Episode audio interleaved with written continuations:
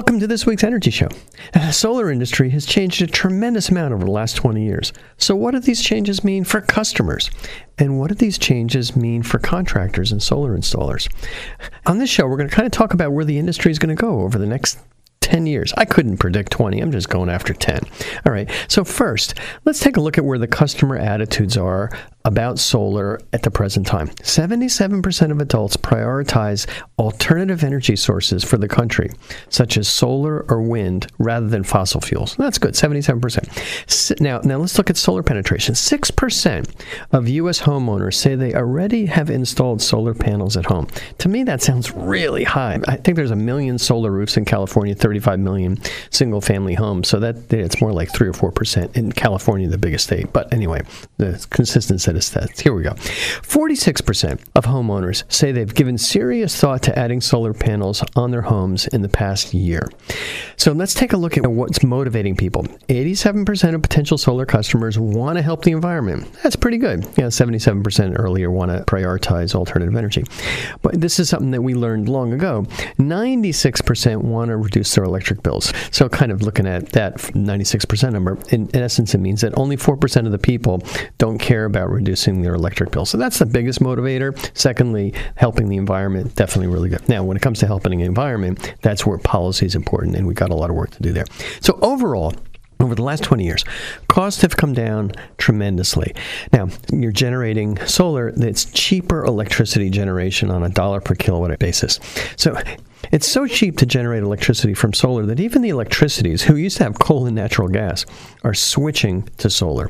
Also, the reliability of the solar equipment has gone up. I'm looking at some main components. Inverters used to have warranties of five years, now they're 12 or 25. Microinverters have 25 year warranties, optimizers have 25 year warranties. The panels, solar panels, have kind of always been warranted for 25 years, and almost all of them will meet that goal. Even new manufacturers would, you know, maybe not really tried and true production facilities would warranty them for 25 years. But the process has gone pretty simple as far as manufacturing, and as long as they use quality materials and do a, a good manufacturing job, panels are going to last for 25 years. And the roof mounting systems have gotten so good that it's almost impossible to have a leak if the systems are put in properly. Now, in terms of safety, much safer for customers, much safer for installers. But overall, here's the qualification the technology is a lot more complicated and involved than it ever was. It's kind of like going from a calculator to a cell phone computer. There's a lot of new capabilities in these systems, a lot of extra wiring, the storage, the monitoring, the home energy management systems are very complicated. So that's changed a lot. We'll talk about that in a minute. All right. I took a look at, at what the major components are and how they've evolved over the last 20 years. You know, 20 years ago, the solar panels were 100 or 120 watts. And those old panels were 14% efficient. Amorphous panels that were only 6% efficient. The panels had shiny frames, there was white back sheets the wiring sometimes had to be done manually in flexible conduits, a pain in the neck. Now, all those things have changed. The new panels are 300 to somewhere 450 watts. We're talking about the smaller panels for residential with 60 cells, not the bigger commercial ones. Efficiency is well over 20% right now for many panels, and they're all black. Manufacturers finally figured this out. Hats off to SunPower and BP Solar, which kind of said, hey, maybe people in the U.S. really want all black panels, and we did the same thing with our Andalay panels back at Akeena and Westinghouse. But now, most of them are all black. The frames are black, the back sheets are black, so it looks like the color of the roof. The wiring is a lot easier. And also, some of them are coming out with integrated electronics. In other words, the optimizers are built into the panels or the microinverters are built into the panels. And that's really good because not only do you get better performance, but you also can reduce the installation cost. In the future, I think the efficiency steadily creeping up. It doesn't take a big jump. I mean, it goes up a little bit every quarter or so. Pricing should be a lot lower than it is right now, but because of the tariffs and manufacturing issues, um, they're higher in the, only in the U.S. But overseas, you can buy panels for like half the price. And they're, they're going to be panels with more and more integrated electronics. So that's as far as the panels. Inverters, the old inverters. Boy, the standard 20 years ago was that the best inverter you can get had a 2500 watt capacity. It was really simple to install. It only had three wires line one, two hots, line one and line two, and a ground. There wasn't even a neutral wire. Super easy to install, although they weighed 65 pounds, so it was like bench pressing a, a solid block of iron, so it usually took two people to put in. These older systems really had no built in monitoring. And although they were really good, they only had a five year warranty. So they were lasting 10 years or so. And I'm talking about the great old Sunny Boy inverters. That's kind of the best. They, they were the Cadillacs and the Mercedes at the time. The new inverters, pretty much, you know, for residential, it's 3,000 watts to 10,000 watts or more. And these inverters are much lighter. Commercial inverters, you can get, you know, kind of man portable inverters that are going to be modular over 100,000 watts. So 100 kilowatt inverters is pretty good. The monitoring in many inverters is built in. You don't need separate components. Some of them have integrated cellular monitoring. Almost all of them have integrated Wi Fi monitoring. So you don't even need to run wires to the inverter, which can reduce costs. Kind of the standard warranty on inverters right now is 10 to 12 years. I kind of like to say, listen, the warranty is about half of what the expected life. So if you've got a 10 year warranty, as long as you take care of the inverter and it's not getting really dusty and it's not in a really, really hot location, a 10 year warranty, it's going to last 20. And the microinverters, 25 year warranties, the optimizers, 25 year warranties, those things are just little packages of electronics. They just last and last and last. That's good. Now, in the future, also starting to happen now. But those inverters are going to be what I think is the hub of home energy management. The home's energy production machine, they're also the thing that has a good Wi Fi or a good internet connection. And it kind of makes it a handy way for you to say, all right, we're going to connect all of our appliances into that inverter or into a peripheral to the inverter, like a, a backup panel. All right.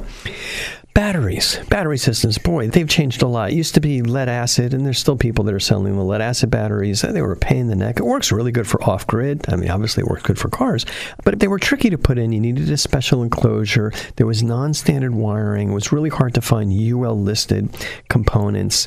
It was complicated to wire into a backup power inverter. You needed a special charge controller with special temperature sensors, and all my jeans had holes in them because you had to kind of top these things off with water and you're, you know, spritzing battery acid around every once in a while. The new systems, pretty much a complete changeover, at least for residential and commercial, to lithium ion. They're more expensive, but they last a lot longer. They're really, and they're lighter. So they're, they're kind of designed for cycling. And the cost reduction is pretty much driven by what's going on in the auto industry. These new batteries are not just batteries, they're integrated battery management systems. So the manufacturers have taken the electronics that control the batteries and put it into the battery enclosure. And they're designed to connect into new inverters and give you capabilities like easy time shift of your energy use. Instead of selling power back to the utility during the day when you're generating it at 16 cents a kilowatt hour, you can store that and then use that power at 50 cents a kilowatt hour or more at night. So you get big savings. These new systems, when they have the right inverters, have really good backup power capabilities. In the future, the pricing of the battery systems are going to come down a lot. They're not quite that cheap yet, but because of the auto industry mass production, we're going to see that come down. Now, mounting systems. Now we're getting to some boring, mundane things. It used used to be extruded aluminum racking on the roof. L feet were kind of lagged down directly to the roof surface with some sealant or adhesive. And if these weren't done exactly right, sometimes you had leaks, especially over the years. The new mounting systems, all right, hate to say it, we're still using extruded aluminum racking, some of the exact same racking profiles as I used almost 20 years ago. But the standard in the industry is to use flashings to almost completely eliminate leaks. I've never seen a leak on a flash system if the flashings were put in properly. It just doesn't happen. So that's really good for customers to know. There's a lot of integrated racking and rackless systems, so you don't need racking. It hasn't really taken off in the market yet because the, the installers are saying, gee, this has taken me a little bit more time sometimes, but it really does simplify the logistics know, as far as the future of mounting systems, I'm not really sure. It's really going to be dependent on the types of roofs that are being installed. All right, solar monitoring. If you really wanted monitoring 15 or 20 years ago, you had to get a separate monitoring device. I remember wiring up from my Sunny Boy inverter a little RS45 card with telephone wire that was going into the serial port of my PC. It was kind of tricky to do, hard to wire up. The software wasn't that refined, and the communications weren't that great. Inverter companies kind of then went through cycles of using Wi-Fi and, and Zigbee and things like that. But it's pretty much settled down to the new monitoring systems are integrated in the inverter, so the inverters have their own Wi-Fi hotspot. That's great. Generally, that they'll communicate up to the internet. So you can look at the performance of your system on an app that's on your cell phone. And you can also monitor much more than solar. It's monitoring the battery system, it can monitor your EV charger. In the future, there's a lot more we can monitor. All right, I'm a stickler for safety. Let's talk about that. Safety requirements. There was really the only safety requirement was that the system wouldn't backfeed the grid, and you had to follow standard wiring practices. Now, because of you know just being more careful about it, there's some extra safety requirements in terms of automatic high voltage shutdown, and then smart installers are, are really carefully following the OSHA safety practices where you always have your workers on the roof tied in and they're always wearing the proper protective equipment. A lot of companies don't use it, but I think the right thing to do for a solar contractor is to make sure you have permanent anchors in the roof everybody on the roof is tied down. Okay, so for a solar power system or home energy system of the future, here's what you're going to get. Now, talking about solar, you're going to get high efficiency panels on the roof. You know, the standards are over 20%, 20, 22%. That's going to creep up very slowly. I think the maximum theoretical efficiency for silicon cells is around 25 or 26%. Can't get higher than that. And there may be some materials are going to get us a little bit higher, but then, you know, I'm not quite sure they're going to last last as long. So, you know, we're getting up to kind of the maximum. Now, what's also going to change is the panels are going to have more integrated electronics optimizers or microinverters. And I've been a big fan of this for a long, long time because you just it just reduces the work that needs to get done on site. And theoretically, if all this can be manufactured in the box, it makes it a lot easier for the contractor and reduces costs. The inverter, yeah, still going to have an inverter hanging on the wall. There's going to be this electronics box that's that's got to be accessible and it's got to have the battery connected into it. It's going to have the solar panels connected into it. It's got uh, integrated monitoring, and it also has connected to the home's electrical panel panel in some way. There's going to be more connections too because there's going to generally be a backup subpanel for your critical loads, or we're going to start to see circuit breaker panels that are going to have smart electronics built in so that these circuit breakers can intelligently turn appliances on or off depending on what's needed. And it's also possible that those controls could happen at the appliance itself. So we'll talk about that more in another show. You're also going to have, obviously, this is really important, and this is why the inverter is uh, ideally positioned to be kind kind of the hub of the home energy management because it's got communications. It's going to basically be the gateway between the home appliances because it's everything's connected electrically and also to the internet which once it's up on the internet you've got some capabilities to automatically adjust things to electric rates and blackouts and things like that and if it's on the internet you can control things from your cell phone right, so what are the benefits? Why are we going to do this? It's not just technology for technology's sake. You're able to better manage your solar system, uh, your battery, the appliances that you're using to maximize your savings. And I'm not just talking about your regular appliances, we're also talking about integrating things like your HVAC and even your car. So, some examples. The ideal thing is because the way electric rates are evolving, Electric rates are going to be cheapest during the day because that's when there's a lot of utility scale solar. The electric rates are most expensive in the late afternoon and evening when there's a peak of demand and not a lot of utility solar. So, what you can do, and this is what we're routinely doing for our customers here in Silicon Valley right now, is we charge the battery during midday when the electric rates are cheap. I mean, we could also, our customers could also net meter that, run the meter backwards, but why run the meter backwards at 16 cents a kilowatt hour when you can actually be saving that energy and then avoid using electricity, which is going to cost you 50 cents a kilowatt hour in the evening when you're home and when it's dark, when you're cooking, when you're kind of heating up the house.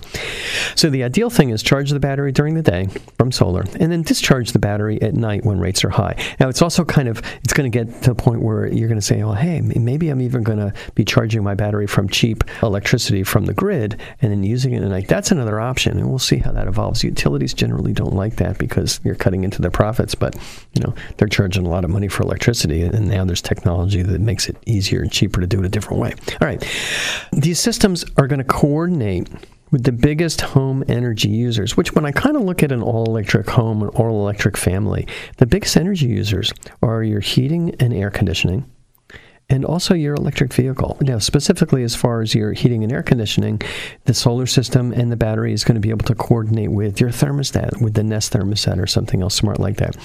It's also going to be able to operate home appliances to maximize your savings. Now, we're moving towards away from natural gas here in California towards all electric hot water heating, and the best way to do that is with a heat pump. So these solar systems are going to be able to say, or these these energy management systems are going to be able to say, all right, let's just heat up the hot water when we have a lot of excess electricity, or let's heat the hot water up in the middle of the night from the grid or from the battery that's when then it's most cost effective. So we have hot water ready to go in the morning, or maybe you know your family's operating under a different mode. And you want that hot water later in the day, evening. So you're going to be able to operate appliances to maximize your savings and your convenience. And we're already seeing how that works with setback thermostats. Let's just take it a few steps further to other things in the house. Optimizing your car charging. You know, my inverter has a car charger built into it. I have an easy to use app, so when I come home, I plug in the, the car charger might get home at 7 or 7.30 at night. We kind of work late. But I don't want to charge my car at 7 o'clock at night because that's when the electricity rates are highest. At 11 o'clock at night, the electricity rates go down to, to, to like 13 or 14 cents. So my car charger automatically starts charging the car only when rates are really cheap. Taking it one step further, we're not quite there yet, but we're going to have this whole concept of vehicle to grid where you can actually use that big battery in your electric car. I mean, that thing's just you know, it's like a huge battery on wheels. And you can use that battery to power your house at night. And then maybe you plug into your office during the day when there's cheap electricity from solar system that's at your office or cheap electricity from the grid because there's a lot of solar on there. So this is a concept called vehicle to grid, and that's using the car's battery as kind of an extra way of saving for customers. And also, one step further, if there's a shortage of electricity on the grid, or God forbid there's another blackout, You've got a big battery sitting in your car. Wouldn't it be great to plug in your EV and say, all right, the power's out. I have solar during the day, but I'm running kind of low at night. Let me use the excess energy in the car's battery. These batteries are, you know, heck, Tesla batteries are, you know, 85 or 100 kilowatt hours. Let's use that battery to power the house at night. Maybe you're not going to run the whole house, but you're going to run your critical loads. This is something that's really going to happen. But one big impediment just makes so total logic in every regard, except for one thing your car manufacturer is responsible for the warranty on that battery. And they basically say, hey, you know, we're going to put a battery into the car that's designed to, to last for 100,000 miles, 10 years, whatever number they want to use. It's kind of like the engine or the powertrain. And they're not going to want you to use that battery for things other than moving the car around. Now, eventually, manufacturers are going to change, and I hear that Nissan is one of the more far-sighted companies that is coming out with a way for you to do this vehicle to grid. Other manufacturers are going to do the same thing, and that's got a lot of potential for the future. Now, all these changes are going to mean that your solar contractor, solar installers, are going to have to expand their skill set. We're no longer just mounting solar panels on the roof, running conduit down to the electrical panel, hanging an inverter on the wall, running a few wires there, turning the thing on, filling out the paperwork, don't forget the paperwork, and going home. It's no longer just hanging equipment. We now need IT skills and a lot of communication wiring skills because these systems there may be uh, cabling, the Cat5 cabling, internet cabling that goes between the battery and the inverter, and the inverter and the house, and maybe between the inverter and a backup panel or a battery control system. So running these little wires is not the kind of thing that your average solar contractor on the roof is accustomed to. And then you have to configure these things. So there's, you know, in some cases I've installed some of these systems where there's like three different uh, IT passwords to access the Wi-Fi controls within the different components on these systems. It gets kind of complicated. I need three different passwords just to kind of get the system activated. So those are skills that are going to have to be adopted by contractors. And most importantly, this is one of the things that's just kind of hitting on the solar and the, the battery storage industry. These systems are so complicated that they're going to need ongoing customer support when you look at having a battery backup system in your house or you're going to start controlling your energy management system, these systems are going to require a little bit of babysitting. There might be a blackout coming out in the system, and you're going to want to have your solar contractor or your system be able to anticipate when that blackout's going to happen. There's a PG&E announcement, public safety power shutoff you know, there's going to have to be some work that's done. Or you may change the appliances in your house or add a heat pump HVAC system. And all these things are going to require a little bit of support. So it's not just the hardware, but it's the inevitable energy management system changes that are going to be part of these solar and energy storage systems of the future. Now, it's not just for the contractors, I mean, it's also for the manufacturers. You're going to want to have these systems automatically reprogram themselves when electric rates change. You're going to want to have these systems automatically change the backup interval or the level of backup energy in the battery when there's a public safety power shutoff announcement. This is something that we do manually for customers, but that's going to have to be auto- automatic. You're going to want to run your hot water heater, heat pump hot water heater, at night during off peak rates or during the midday when the electricity is expensive and maybe only and exceptionally when the rates are high. Maybe you have visitors over and they may want to take a shower or something at six o'clock in the evening before dinner. The different change things. You know, kind of taking even a few steps further, the utility is going to want to contract with customers. They're already starting to doing this for what's called a virtual power plant for grid support services. That's where the batteries in these homes are basically there, obviously for the customer's benefit, for maybe a few times a year, once in a while. The utility is going to say, hey, can we borrow half of the capacity in your battery because there's a shortage of electricity. We're going to pay you a lot of money for it, but they're going to want to be able to integrate with that. And, and, you know, obviously, you know, sometimes the customer is going to say, "All right, well, you know, I didn't have an EV when I put the system in, but now I have an EV, so you, I want you to program the inverter for these vehicle to grid capabilities." So it's really it's tough to predict the future. I mean, Yogi Berra said basically it's tough to make predictions, especially about the future, but it's really clear what's happening. We've got lots of capabilities. We have a global industry with a global supply chain. This is not a solar industry that's just, you know, one country at a time, even a really big one like the US or China. It's all over the world. More and more complexity, more and more component integration, and then, you know, the benefit is more energy savings capabilities for businesses and homeowners. So what does this mean for customers? Fundamentally, we're not just talking about generating solar energy during the day. Yes, we're going to keep doing that, but now we're going to be using that energy cleverly throughout the day. The solar system is going to be the hub of energy management. Heck, I remember you know, Enphase was very farsighted in this. Like 10 years ago, they started to do this. They weren't able to get a lot of traction with their Environ thermostat and things like that, but that's going to change. Know, other companies like SolarEdge are starting to do that in addition to Enphase. I'd suggest that you select products and manufacturers that you install in your house based on these future capabilities and based on the company's ability to deliver right now on those capabilities, not just what they're going to do, but what they've been doing. And what that means is I think it's very important to be looking at equipment that has software and communications capabilities that we're going to need in the future. Bottom line, you're going to want to make sure that you're working with contractors and installers that can provide the ongoing support since your system's going to be much more complicated than it was before. All right, that's all the time we have on this week's Energy Show. Thanks to all of our listeners for tuning in. And if you missed any of today's show, you can always go to our website at cinnamon.energy and listen to the podcast.